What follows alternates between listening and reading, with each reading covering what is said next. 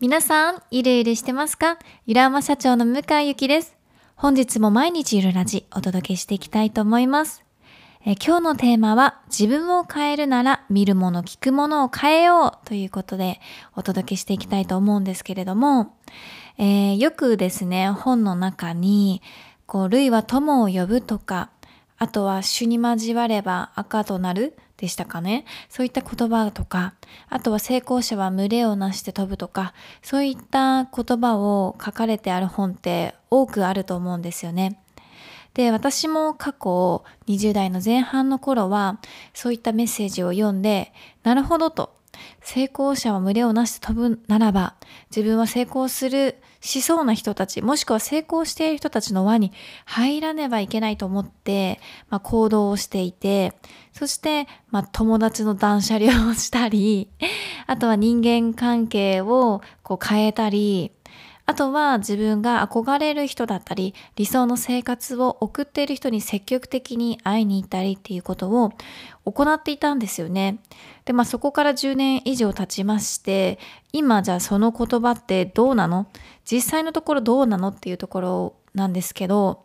もういろんな本に書かれているだけあって、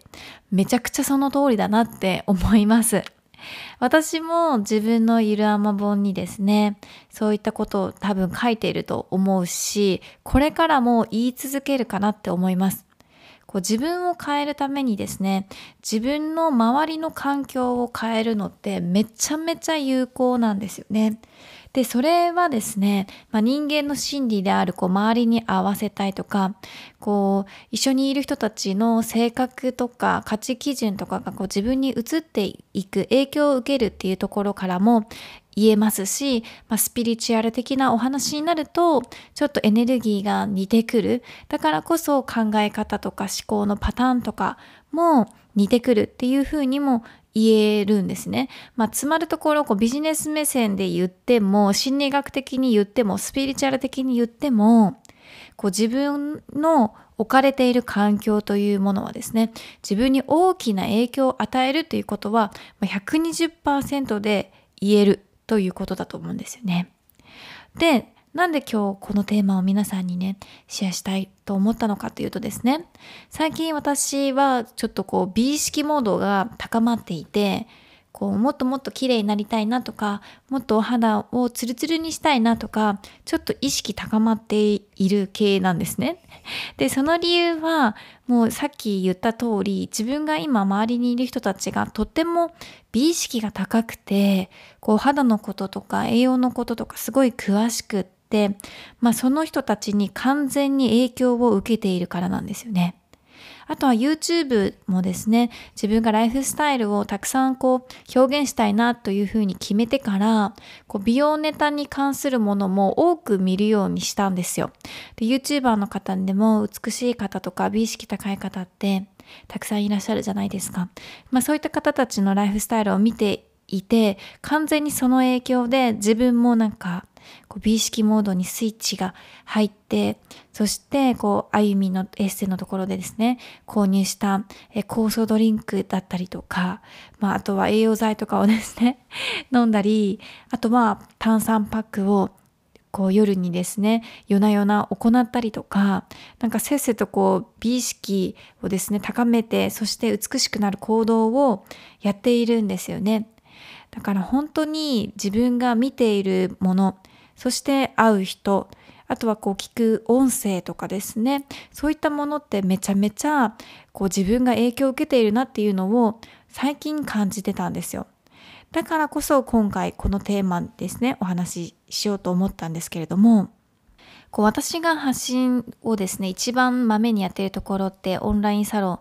なことは皆さんもご存知かと思うんですけど、こうオンラインサロンのメンバーさんにもですね、そのこう私が発するエネルギーの影響というのが確実に現れ始めていて、最初はかなりこうゆるゆるで、こう頑張るとか無理をするとかそういったことが大嫌いだったメンバーさんが一人いらっしゃったんですね。で、私も面識のある方で、まあその方はマイペースにこうゆるさらを自分なりに楽しんでいただいていたわけなんですけど、ここ最近ですね、なんかその方の様子を見ていると、かなり私に近づいいている価値観がですね、私に近づいて、こう、世界に与えたいとか、自分も周りに影響を与えられる女性になりたいとか、あとはこう、毎日タスクを書き出して自分もこなすのが楽しいとか、おっしゃるようになったんですよね。めっちゃすごい変化だなと思って。で、最初に、まあ、言っておくと、どっちがいい悪いとかでは全然ないんですよね。こうタスクをいっぱいこなすことが正しいことでもないですし、すごいことでもないですし、そして目標を持たずにゆるゆると生きることが悪いことでもないし、正しいことでもないんですよ。まずこれを前提に自分の中でですね、絶対そうだっていうふうに思っておかないと、こうストイックな人のことをいいとか悪いとか、そして緩くて何も頑張ってない人のことをいいとか悪いとか判断して、そしてモヤモヤして、そしてなんかこうちょっとこう自分に嫌な影響を与えてしまうことになるんですよね。で、私は完全にストイックな派なんですけれども、自分の周りには緩い人たちが結構たくさんいて、まず一番緩い人はま旦那さんですよね。すごく緩いですね。目標とかこうパッションとか本当にない感じで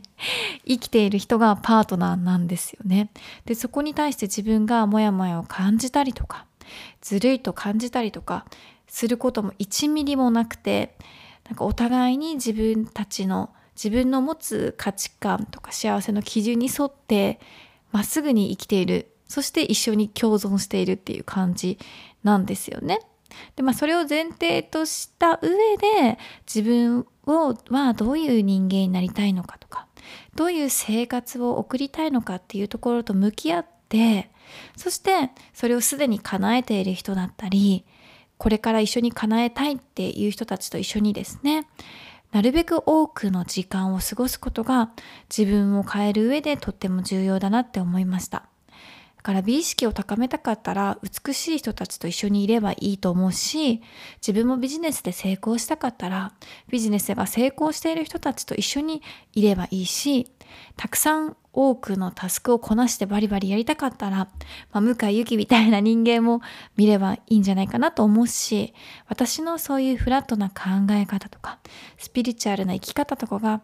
もっと真似したいとか自分もそういうふうに楽になりたいっていう方がいらっしゃったらまたそこもより多くその発信をですね受け取ってもらえればいいと思うし自分を変えるために見るものだったり聞くものだったりをまず変えてみるっていうのはすごくみんなにやってほしいことだなって思いました。で、私もですね、それを踏まえた上で、じゃあこれからどういった自分になりたいのかなって、そしてどういうところを目指していくのかなっていうところなんですけど、まあ、美意識モードはこのまま維持し高め続けていきたいと思ってます。そしてもう一つはやっぱり仕事モード。こう仕事をバリバリこなす自分といいますか、こう思考をたくさん使ってってそして新しい価値観新しいこうコンテンツをですね世の中にこうバーンと出せるように自分のエネルギーを全力集中で、まあ、ビジネスそしてコンテンツに向けたいなと思っているんですよね。